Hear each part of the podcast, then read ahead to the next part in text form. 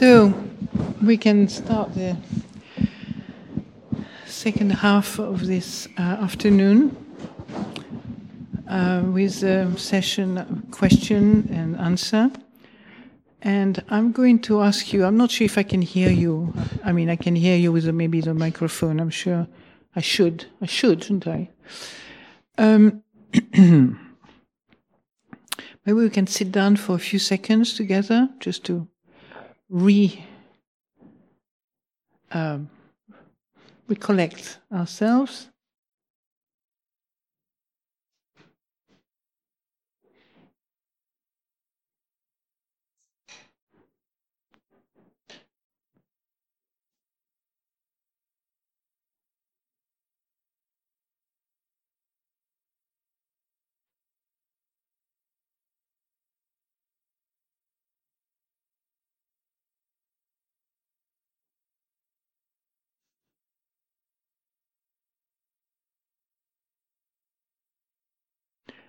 So, do you have any questions?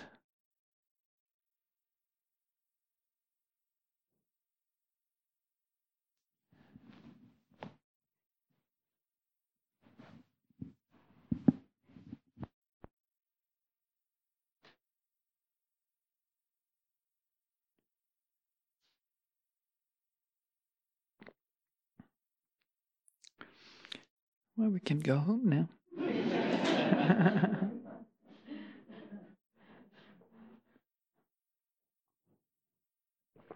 Yunshin.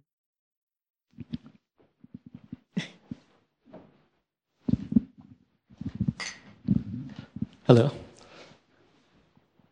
I wonder whether you can explain Silabhasa Paramasa. What I heard is that Sila, what is the second word? Sila, Silabhasa Paramasa, precept, parami? Silabhasa Paramasa, Oh, precept, paramita? Silapatamara. Oh, good. That's a good question, yeah. Gosh, having a good year is really good, isn't it? right. So attachment to rites and rituals. Yeah. because you said discipline is important. Is it what? Discipline is important, but you have to get rid of discipline when you come to that level. How does it, how, how does um, Silabbata Paramasa better? Um, can you say a few words about that in relation to discipline? Yeah. Those two? Yeah. So, the Buddha, in when there's a, there's a description of the purification of the heart, and uh, in this uh, description, one of the first three fetters, obstacles, or that prevents you from freeing the heart, is um, is three. One is um, attachment to rites and ritual, had, you know, attachment to the um, perception of um, permanent uh, self, permanent being a permanent being. And the last one is attachment to doubts, basically being caught in doubt, still having doubts about the practice and the path. Okay? And the first one, so the question of this gentleman is about can I say something about sila, sila matapara? anyway, attachment to sila, right? And uh, so attachment to sila is like believing. It really means to believe in your heart, and we go through this for a long, long time. Even though you know the words and you know, you know, you can tell that it's good or bad or it's useful or not useful, but for a long time we still act as if we were believing that uh, your, your rites and ritual can liberate your mind. Right? For example, if you do, you know, that many prayers a day, that will liberate your mind. If you do a, a mantra and so on, that will, pray, that will free your heart.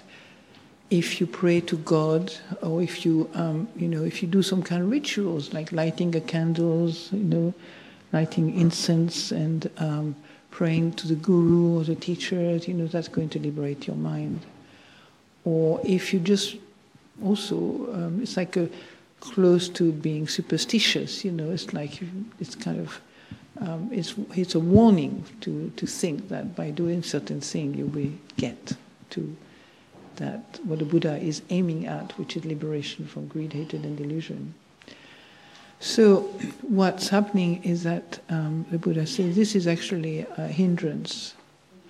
Because as you practice, you begin to see that you cannot liberate the mind unless you see clearly its um, function, functioning, the way it functions.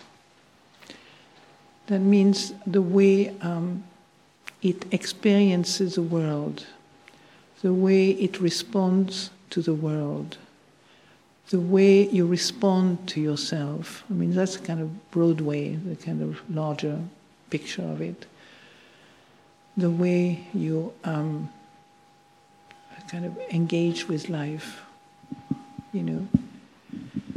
So um, when you um, you know you, cannot really liberate the mind unless you can see the suffering of what the Buddha calls the kilesa. Kilesa, you could see in certain tradition, is called afflictive emotions. In other tradition, it's called um, uh, unskillful mental states or destructive mental states. You know, it's all these men, these uh, mental states which are um, considered um, unskillful, negative, destructive, and so on, like greed, hatred, delusion, jealousy, envy, and so on. Laziness, uh, you know, being biased, being uh, mean, etc. And um, um, the uh, skillful mental states would be um, what the Buddha is uh, encouraging us to consider, and as one would say, some people would say, to make much of that which is skillful. But eventually, in the heart, we develop the skillful, what we call skillful, healthy, good. You know, usually, it's um, embedded, you know, rooted in kindness, in compassion, and wisdom, clear seeing, etc. And eventually, you see that uh, kind um, skillfulness or unskillfulness is something you have to go beyond at some point in terms of neither attaching nor not attaching. But it's not a question of attaching to goodness and re, re, you know um, kind of pushing away unskillfulness. It's more the freeing of the heart comes through the letting go of goodness and badness, or whatever you want to call badness and skillfulness, both of them. So that at, some, at that point, it's more difficult in some way because you have to, um, you know, if you think about it, you say, well, you know, what, do, what, what am I left with, you know? But um, letting go of the things that make us miserable, I don't think we are going to be too fussy about. We could be quite happy.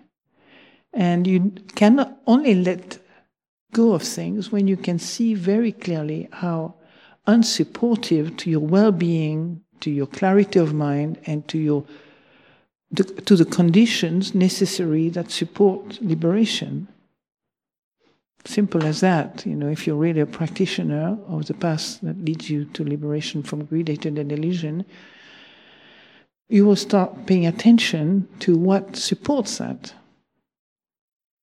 One of the things that do not support that is not being able to see those kilesa in oneself. And even though we may be meditating for years on end, still people might not see their kilesa in themselves. It's interesting. What makes you see your kilesa in, in yourself is just come and spend a day at the monastery with a group of monks, nuns, and lay people. Then you will see them moving. They start moving. They start. You start noticing something moved. You know. Before that, you thought everything was okay, until somebody says something that you don't like, and you start feeling a sense of slight movement in the mind. And so the, the, practice is not so straightforward because for many people, the attachment, for example, to tranquility and to techniques that lead the mind to tranquility, to calm, to appeasement, and to joy are quite addictive, aren't they? That's what we feel. We're doing the right thing. My mind is calm. My mind is peaceful. My mind is. Why do you think the great teachers have already put quite a bit of energy in really shaking the boat and the status quo in you? Why do you think that they have been very good at shaking the boat, meaning yourself, and the status quo being, meaning what you think is right or what you think, full stop. Be- because of that, because we don't see our kilesa quite often, you know. So um, that's important when you, you may be practicing all the precepts, you may be practicing all the meditation and calming the mind, and you know, may, to see the kilesa, you, they have to be at the level of energy actually, which can allow you to see them. Why is the training so important? Because it intensifies your anger. It can intensify. It can also let it go. You can also let go. But it's um, you know if you don't see the intensity of energy that is needed to actually see things, you can be quite sleepy and happy happiness of torporness, you know, feeling torporous and, you know, bliss is ignorance. you know, ignorance is bliss, as we say. Just not knowing is blissful, you know, it's like, oh yeah, I'm all right, I'm all right, I'm calm, I'm peaceful. I don't have problem with others. Maybe you do. Ask yourself, is that true? You know. So um, on another hand, as I my my experience is that as we continue on the path is that if you do all the rituals or you go through them without knowing clearly that this is not the path, it's just a support, just like you need a chair to stand, to sit, and the ground to stand on it. Just as you need that, then in the same way, these rituals are very supportive. It's like a good place to sit down. You know, just, uh, I mean, metaphorically speaking, you know, the inner chair, inner armchair. You can just, um, you know, light the incense, light the candles, light the incense. You know, you can do the chanting of um, describing the qualities of the Buddha, of the Dharma, of the Sangha.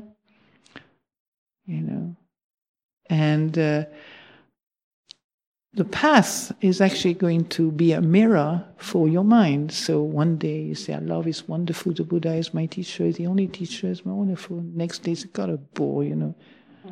Gosh, I wish I could just go to the pub and have a good some. I mean, I don't think like that, by the way. I have to be careful. but I, I, you know, I just imagine if you live in the world, you know. I mean, I haven't drank for 36 years. You know? But it's more, I'm just kind of, you know, it's a metaphor, you know, it's a kind of example of anybody who lives a normal, normal life, you know. Why do I have to do all this? You know, I've been told it's just traditional, it's boring, you know, it's kind of, why do I have to do that? So for me, I just let my mind it's hmm. talk, talk to me for 30 years, you know, so, oh, well, maybe then you know for a few weeks you find it great and but at some point the, the, real practice is you you go beyond what you like or what you dislike and you keep doing it not because something in you wants to do it but because it's just the right thing to do at that time you know I don't do my puja if I was on the London Eye. Maybe just I just look at London, you know, and enjoy London. But in the temple, that's what you do. Okay? That's what my community does. and I just go with it. And then now, of course, having you know uh, done this practice for so long, I do feel very, very warm towards the Buddha, and I have a great feeling of gratitude and just a great feeling of love for the Buddha and the Buddhist teaching. So that naturally, I the words are neither full nor empty; they're just um, lovely words which I just say, very meaningful and very you know feels very true to me. The know of the world, you know, awake and holy, and uh, so on. Trainings of gods and humans, and the trainer of gods and humans, and so on. You know, we do the chanting in the morning. You know, of the Buddha absolutely pure with ocean-like compassion. Isn't it beautiful? So we just, um, you know, but then if we believe that by chanting we're going to free our mind, no, you might just not be swearing for an hour. That's all. You know, if you're happy, if your habit is to swear and be nasty, you just won't be nasty for an hour. Or if your habit is to be just distracted and greedy and so on, it stops you from you just focused, you know. But the mind doesn't stop even when you do the chanting. I can tell you, you know. you can think about many things as you chant, you know. Also, for me, it's harder now. I have to be really focused, you know. I have to be more disciplined in a way. Is that enough? Do you have any more question about that? No, thank you very much. So, remember, those rituals are just there to help us to stay focused.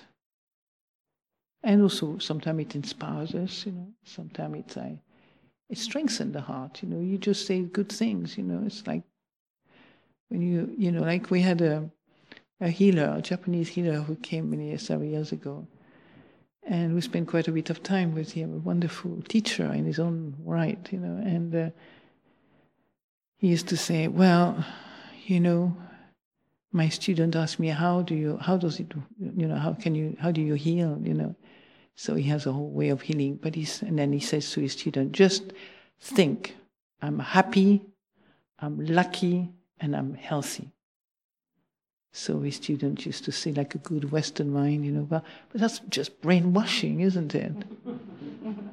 so he said, yes, it's brainwashing, but it works.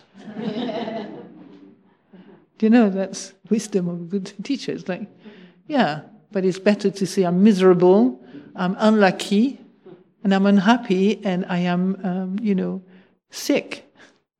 Which the ego mind is really prone to go towards. You notice that? If you look at your mind in the background, how much negativity we carry unconsciously, it's amazing. You know, and we say, oh, people are not kind to me. I say, well, double check your mind, you know. You might be thinking horrible things all day long about them. you pick it up after a while. Yeah. And the worst part is ourselves, you know. How are we happy with ourselves, you know? At some point, you feel calm and peaceful, and maybe like nothing is happening, and you think you're happy about yourself. But actually, if you look a little bit more deep, a little bit more quiet, and a little bit more awake, then you'll begin to see that the ego kind of agenda is quite, you know, it's not so positive as you imagine, maybe. Do it to double check.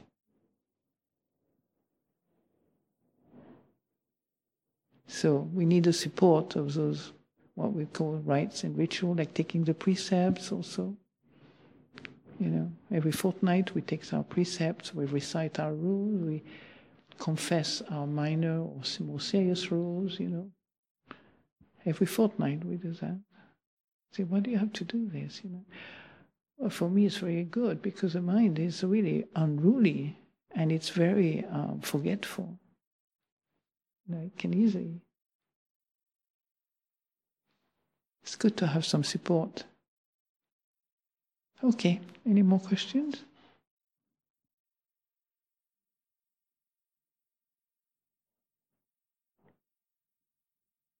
Okay, Wendy has a question.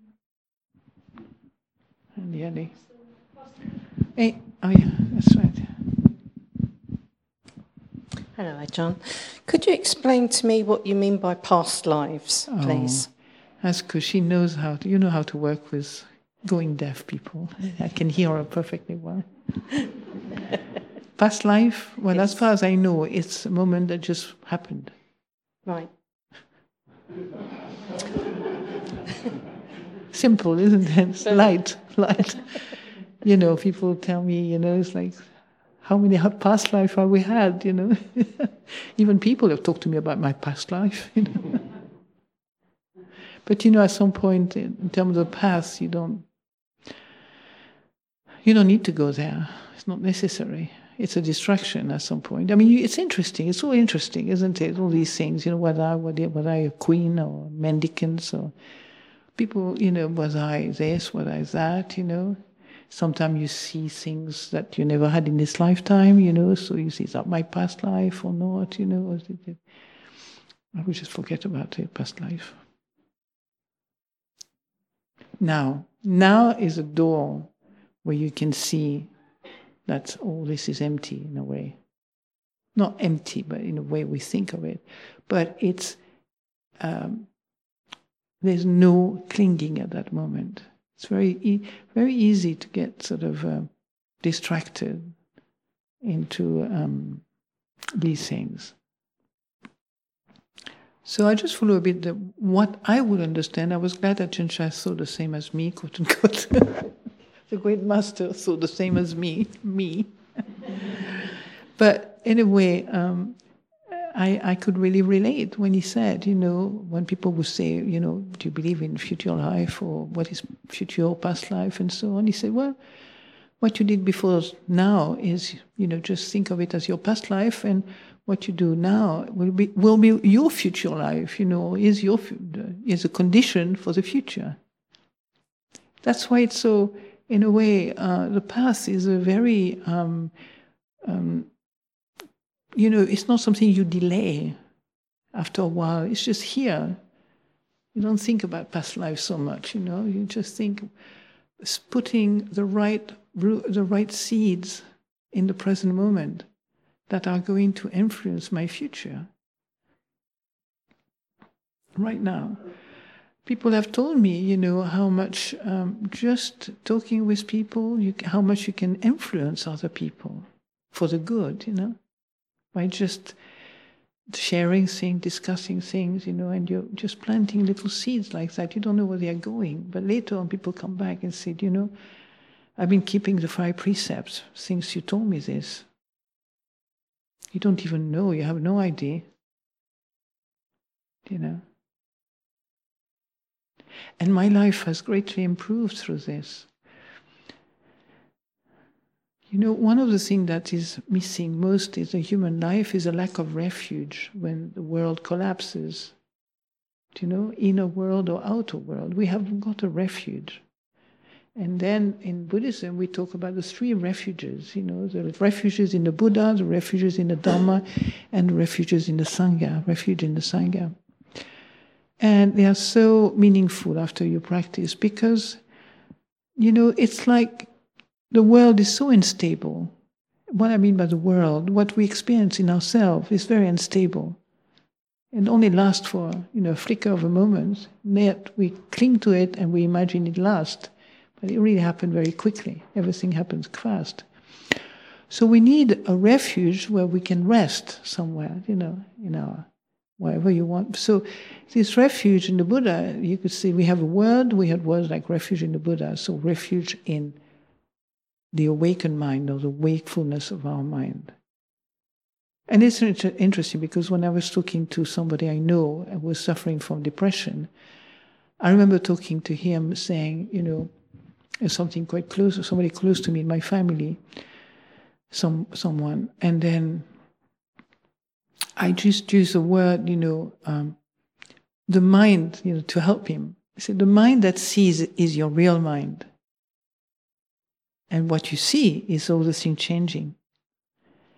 And I used to, when I used to tell this story, I used to say, well, it's not quite Buddhist, you know, what I'm saying, this kind of duality, because the real mind and the, the unreal mind.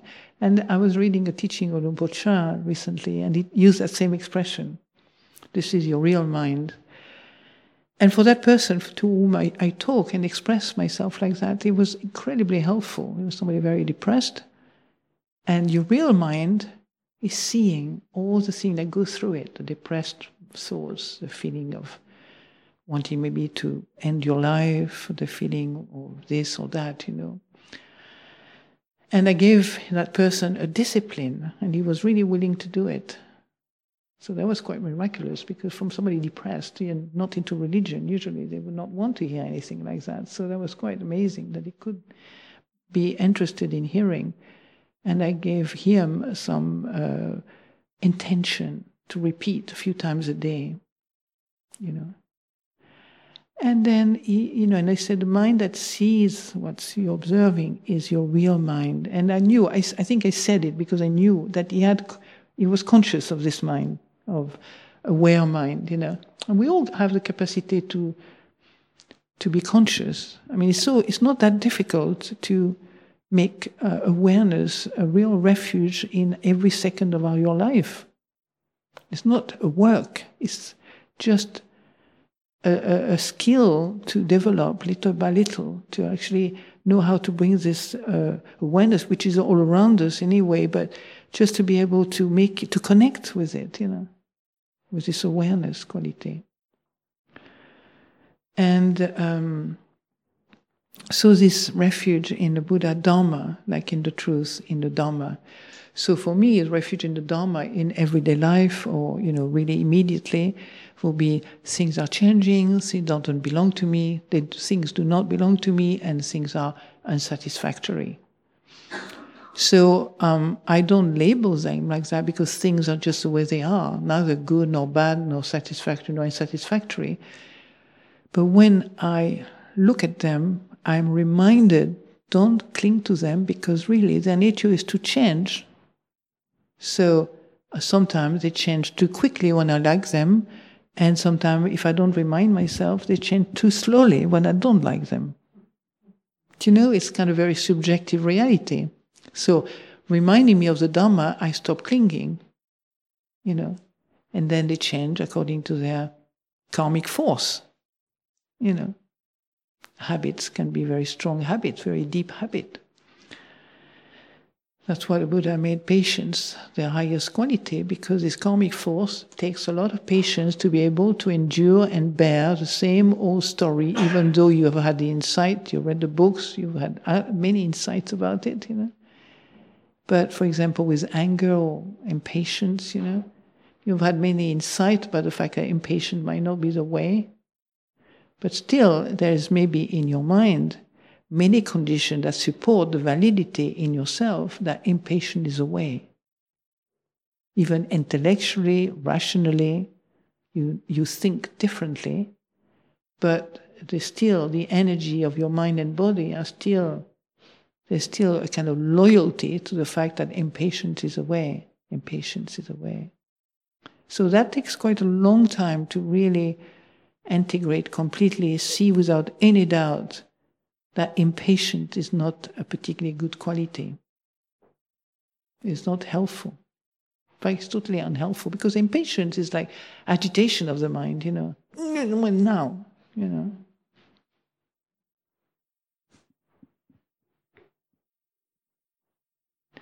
So it might feel very good for some people, there's no problem for them. So we go all at different rhythm, you know, we don't have the same rhythm. Some people may see anger in themselves very quickly, others don't. Some people can see laziness quickly, others don't. Some people may see meanness quickly, others don't. You know, it depends how the unconscious, unconscious loyalty there is in your heart to this value. You have a value, a scale of values in oneself, and you never maybe question those values. You know.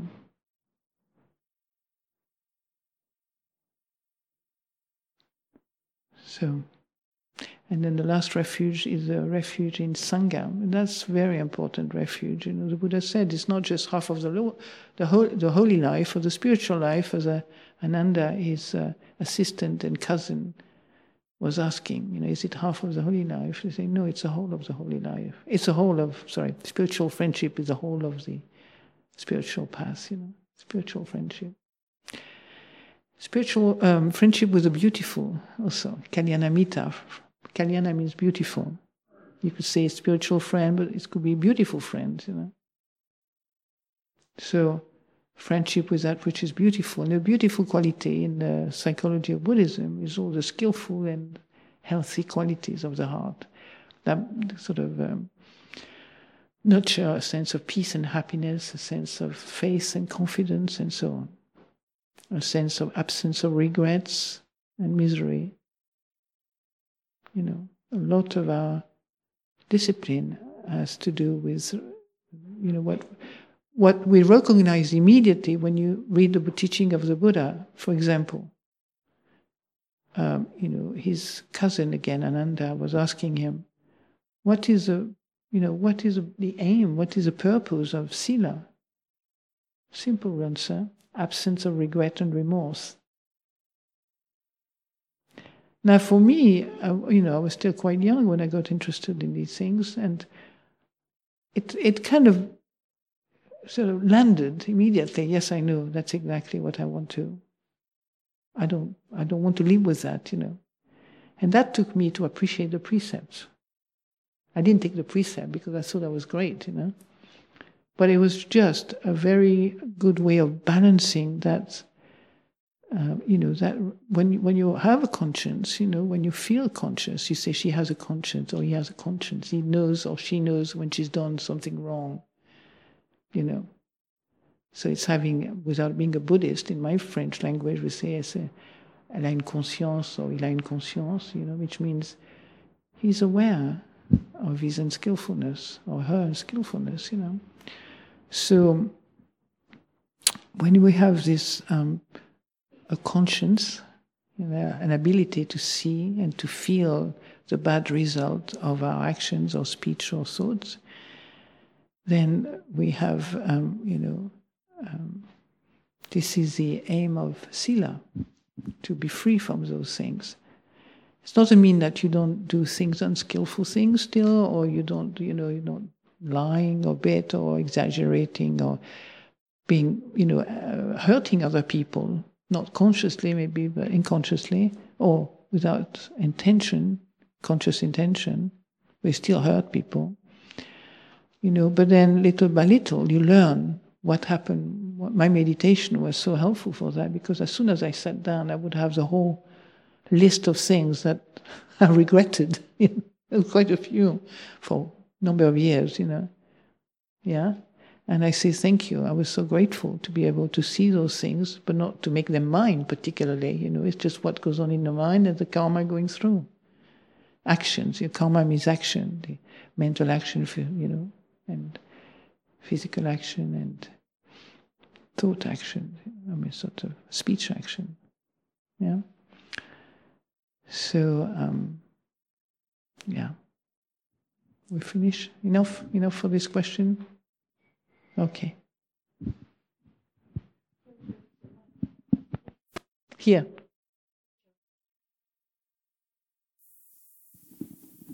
Um, okay. I had a feeling to put my hand up. So um, speak loud as okay. well as Wendy. I had a feeling to put my hand up, so I'm not quite sure the question is yet. Um, oh, you didn't put your hand up? Yeah, I did. Okay. I've had a feeling to put my hand up. I'm just formulating the question.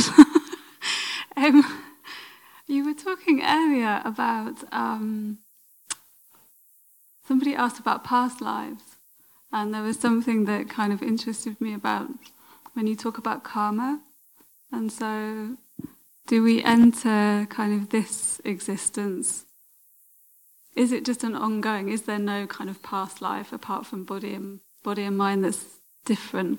You just come into it with. You know, I really don't care.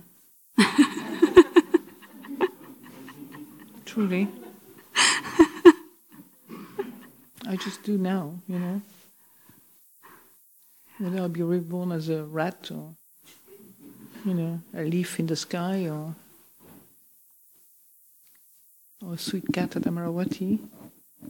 or king, or I don't know. You know, it's like, you know, the, I mean, it's not your question is valid. You know, I don't want to invalidate your question. You know, not at all.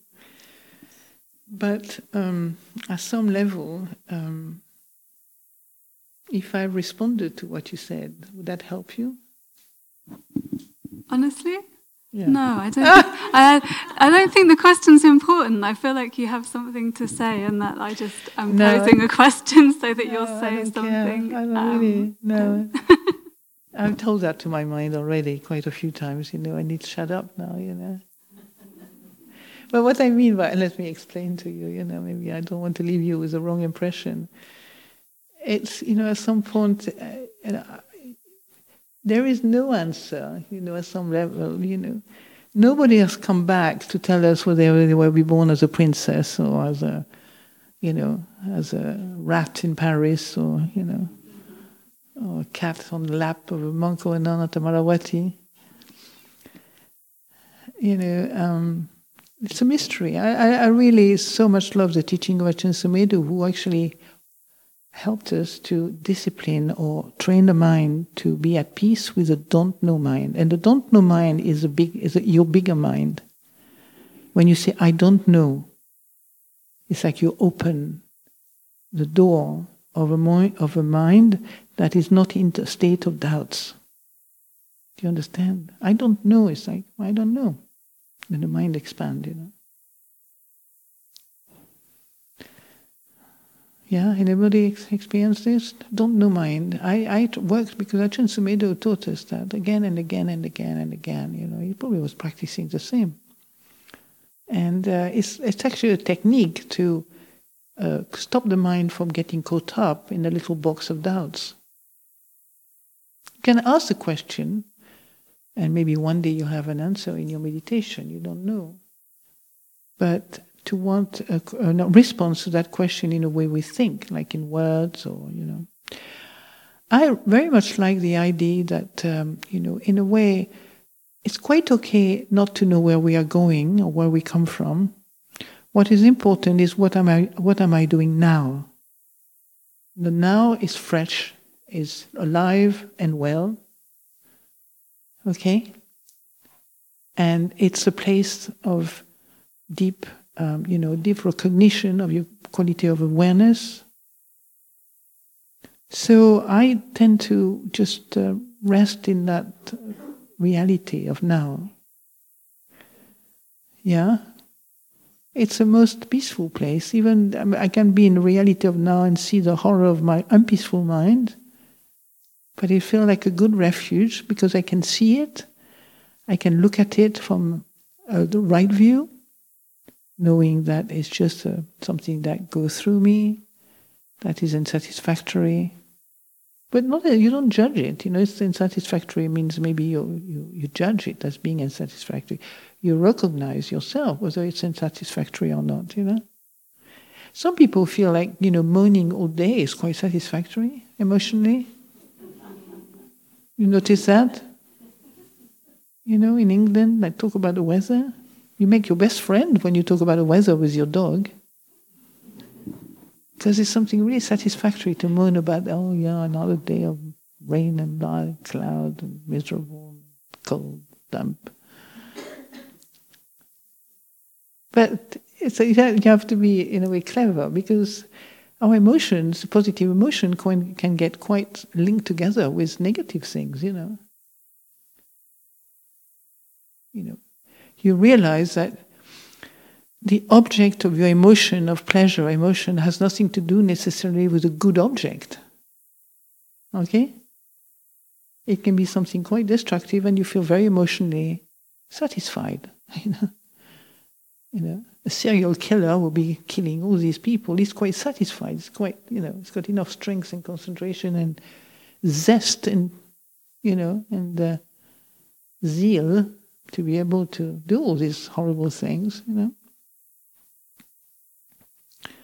So it's good to know that. It's good to know that, um, you know, for example, when you train yourself to get up early in time, to get, uh, you know, to not, uh, to not look look for comfort, you know, you you know, you're reminded, you know, this life is not just for comfort, it's not for just lazy and so on. You will see that emotionally it's quite challenging because our happiness is maybe to lie in bed and to sleep in a nice warm duvet. You know, everybody will agree when on a cold, dark night, you know, would, would not want a nice warm duvet and something, you know, and the possibility of the clock not working.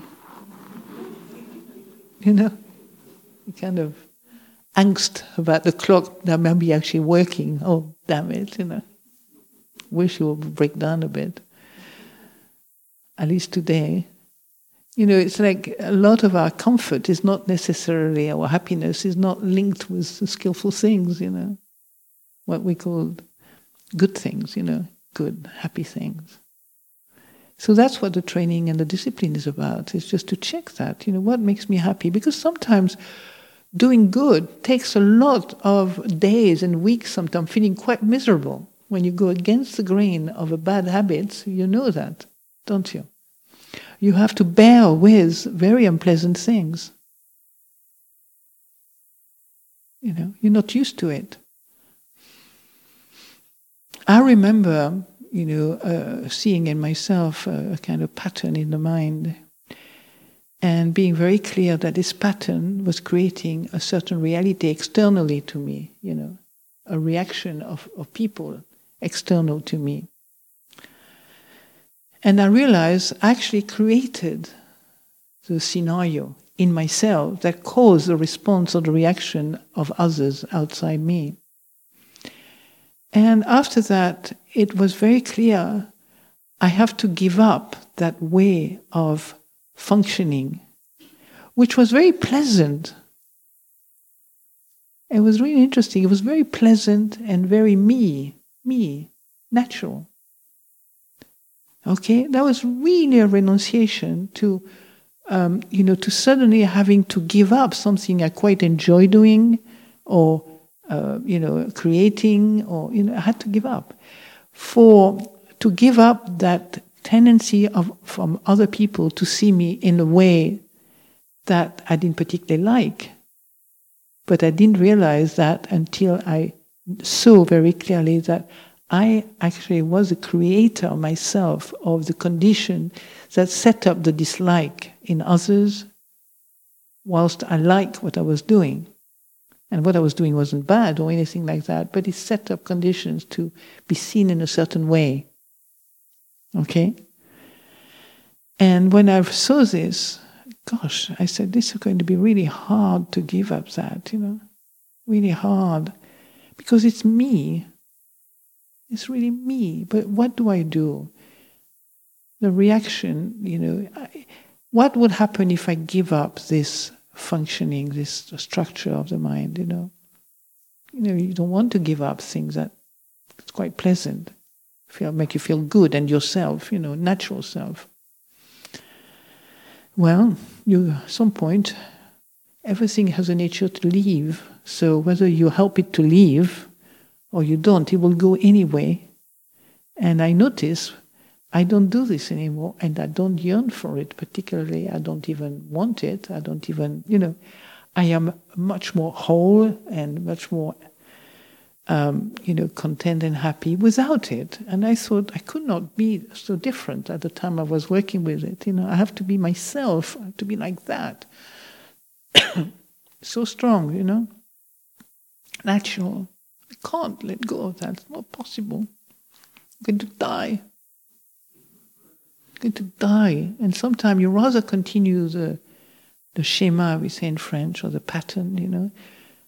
You rather ignore the effect it has on you from outside to you than to give up the possibility of experimenting with a different structure just for the sake of experimentation.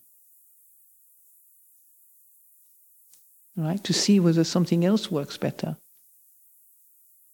But something else is frightening because you say, maybe it's not going to be me, it's just going to force me to be different from me, from I.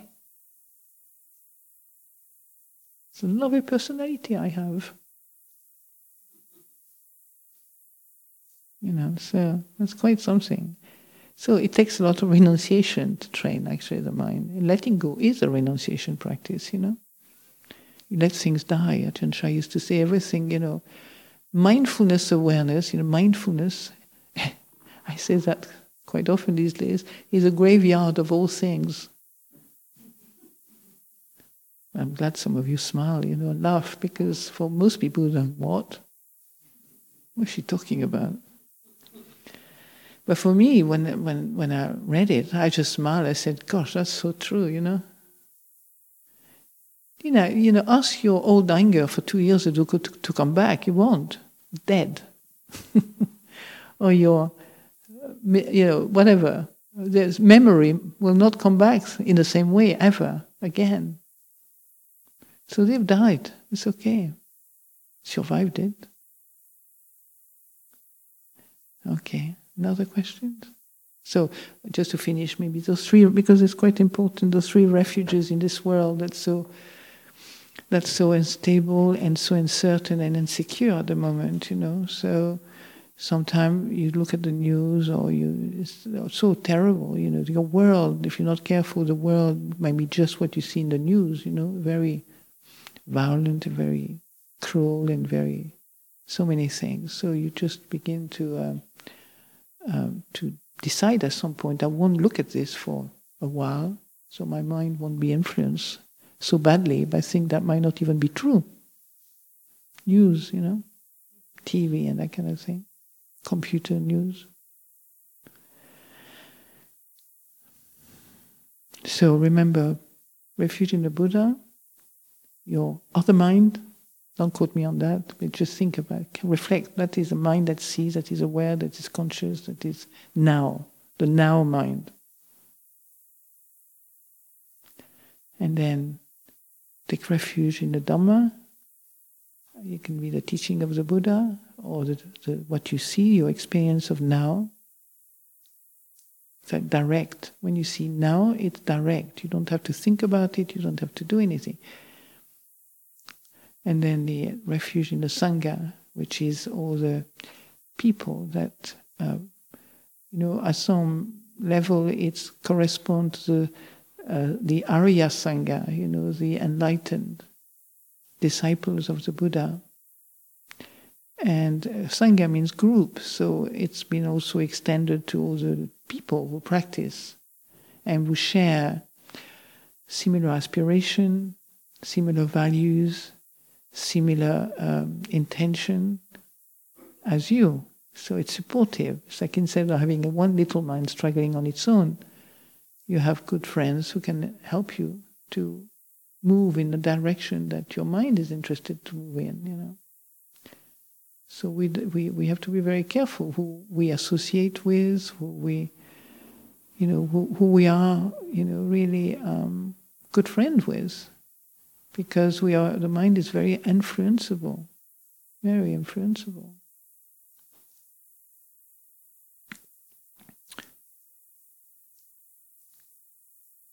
That's all I have to say, really. That is it. Oh.